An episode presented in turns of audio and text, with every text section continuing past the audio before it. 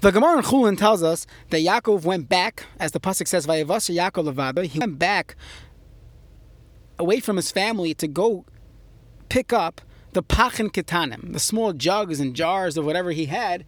He went to go back, didn't want to leave it, didn't want to lose it. So the Gemara tells us mikan tzadikim shechaviv aleim amoinam yosim that their money is more valuable to them than their own goof. Meaning he's going to schlep and go get a few dollars. Why is he doing that? So the Gemara tells us, uh. Since they don't want to steal, so in order to avoid stealing, they make sure that they care about their money.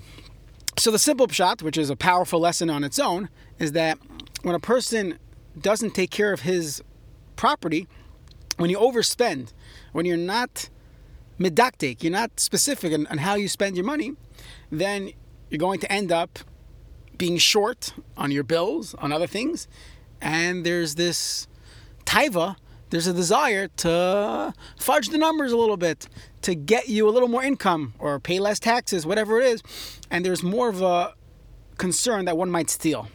But I think there's another lesson to be learned here. That why specifically, when a person cares about his small jugs, does that keep him away from gazela, keep him away from stealing?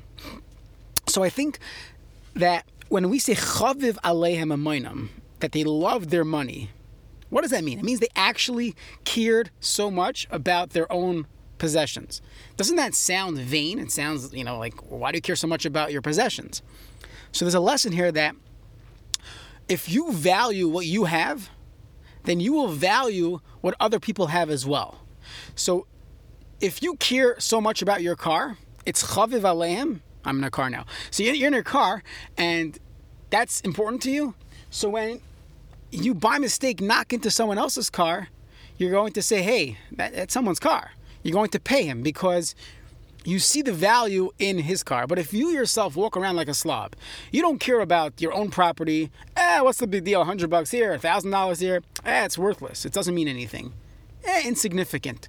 So then, when you steal something from someone by mistake, your kid breaks something, you break something in shul or whatever, then okay, I don't care so much about money. So if a person values money, if you value money, then you can value someone else's money. But if you don't have any values in life, you don't value time, effort, you know, sometimes when people start working, they leave college or whatever, or they leave college and they start working, they value money in a very different way. This uh, has ramifications in politics, in uh, discussions at a Shabbos table, there's a different value when you actually spend your own money versus spending someone else's money. When a person realizes this chavivus of, of mammon, because the time, the effort that was put into it, then you realize how much time and effort people put into their own money, and that takes you away from gezel. It's a deterrent to steal when you value other people's property as well.